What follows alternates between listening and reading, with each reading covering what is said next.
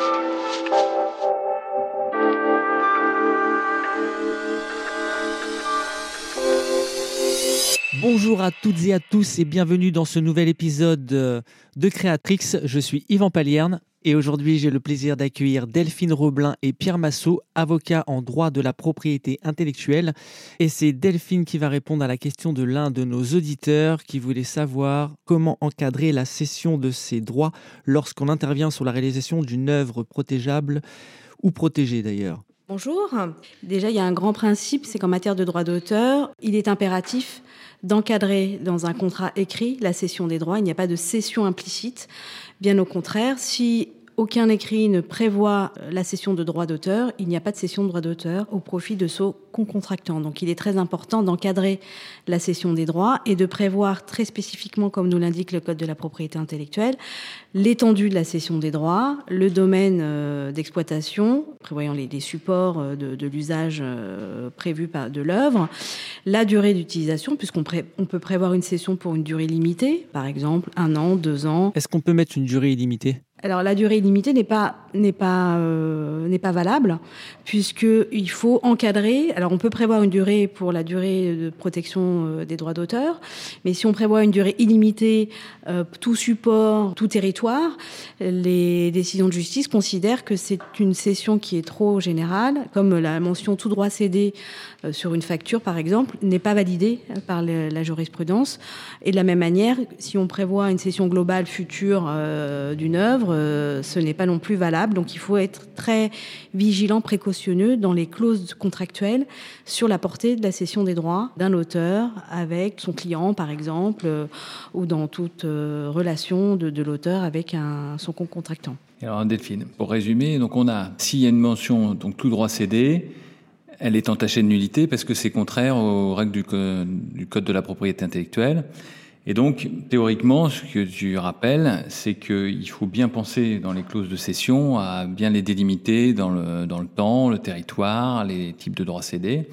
Mais du coup, quand on prévoit que les droits sont cédés, euh, il faut, faut, aussi que la clause soit respectée parce que celui qui va acquérir les droits donc, doit bien respecter la, portée de la clause. Il y a eu peut-être eu des affaires récentes sur, euh, sur ce sujet Effectivement, alors il y a beaucoup de décisions sur la, justement la portée de la cession des droits euh, et l'étendue des droits concernant le, leur domaine d'exploitation.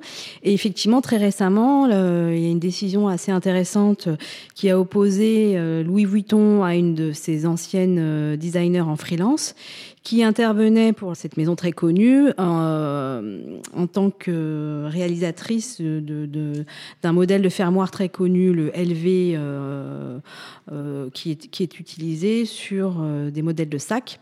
Et donc initialement, il y avait plusieurs contrats qui avaient été signés qui prévoyaient justement la rémunération de cette, de cette designer pour la création de ce fermoir. Et il y avait une autre clause dans ce contrat qui prévoyait que pour toute réutilisation de ce fermoir pour tout nouveau produit, euh, elle devait percevoir une certaine somme complémentaire. Et donc, c'est porté la question de savoir, notamment à travers d'autres questions sur cette affaire, la notion de nouveau produit, qu'est-ce que ça concerne? Est-ce que ça concerne uniquement des gammes de sacs initialement prévues ou d'autres produits? Parce que qu'est-ce qui s'est passé par la suite? La designer s'est aperçue que Louis Vuitton utilisait ce modèle de fermoir non pas uniquement sur des modèles de sacs initialement prévus dans le cadre des premiers contrats, mais aussi sur d'autres nouveaux modèles de sacs, mais également sur euh, de la maroquinerie, sur des portefeuilles. Euh. Et du coup, euh, ça fonctionne pas alors, c'est caduque quasiment, non Alors en fait, c'était pas expressément prévu justement. Quand on parle d'étendue de la cession des droits, il faut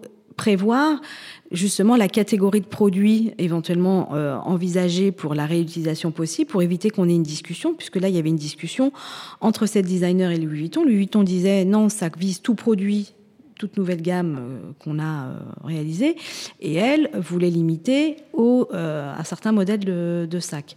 La Cour d'appel de Paris a considéré que le contrat devait s'interpréter en une réutilisation uniquement pour certains modèles de sacs et pas pour tout produit. Donc pour tous les autres produits nouveaux qui réutilisaient ce fermoir, elle a considéré que c'était des, donc une utilisation sans l'accord de cette euh, designer, donc de l'auteur, et donc cela constituait des actes de contrefaçon. Cette maison a été condamnée d'une part à indemniser la designer pour la réutilisation du fermoir pour des nouveaux modèles de, gamme de sacs qui n'étaient pas initialement prévus, et pour tout autre produit qui n'était pas des sacs, elle a perçu une somme assez conséquente euh, d'indemnisation au titre d'actes de contrefaçon. Oui, la, condamnation est assez exemplaire, euh, Delphine, de, ce que j'ai pu voir. Non, c'est autour de 700 000 euros. Euh, donc c'était assez, assez lourd. Euh. Comme quoi, un simple fermoir peut rapporter gros. merci Delphine, merci, Pierre. Merci J'invite nos auditeurs à aller sur le site de créatrix.fr et à rejoindre la communauté en devenant adhérent, c'est 100% gratuit. Hein. Grâce à ça, vous pourrez accéder facilement à toutes les informations utiles et pratiques. Vous serez tenu régulièrement informé des actualités juridiques et vous serez averti aussi également bah, de tous les événements que, que, que Créatrix peut organiser. Hein. Mais surtout, vous ferez partie de la communauté et contribuer à faire avancer le droit des créateurs. Alors soyez malins pour éviter de vous faire piquer vos créations et de vous faire avoir. Utilisez, lisez et partagez les tricks de Créatrix. Si vous avez des questions, n'hésitez pas à nous les soumettre via le site. Celles-ci pourront faire l'objet d'une prochaine contribution. Quant à moi, je vous dis au prochain épisode et à très bientôt sur Créatrix.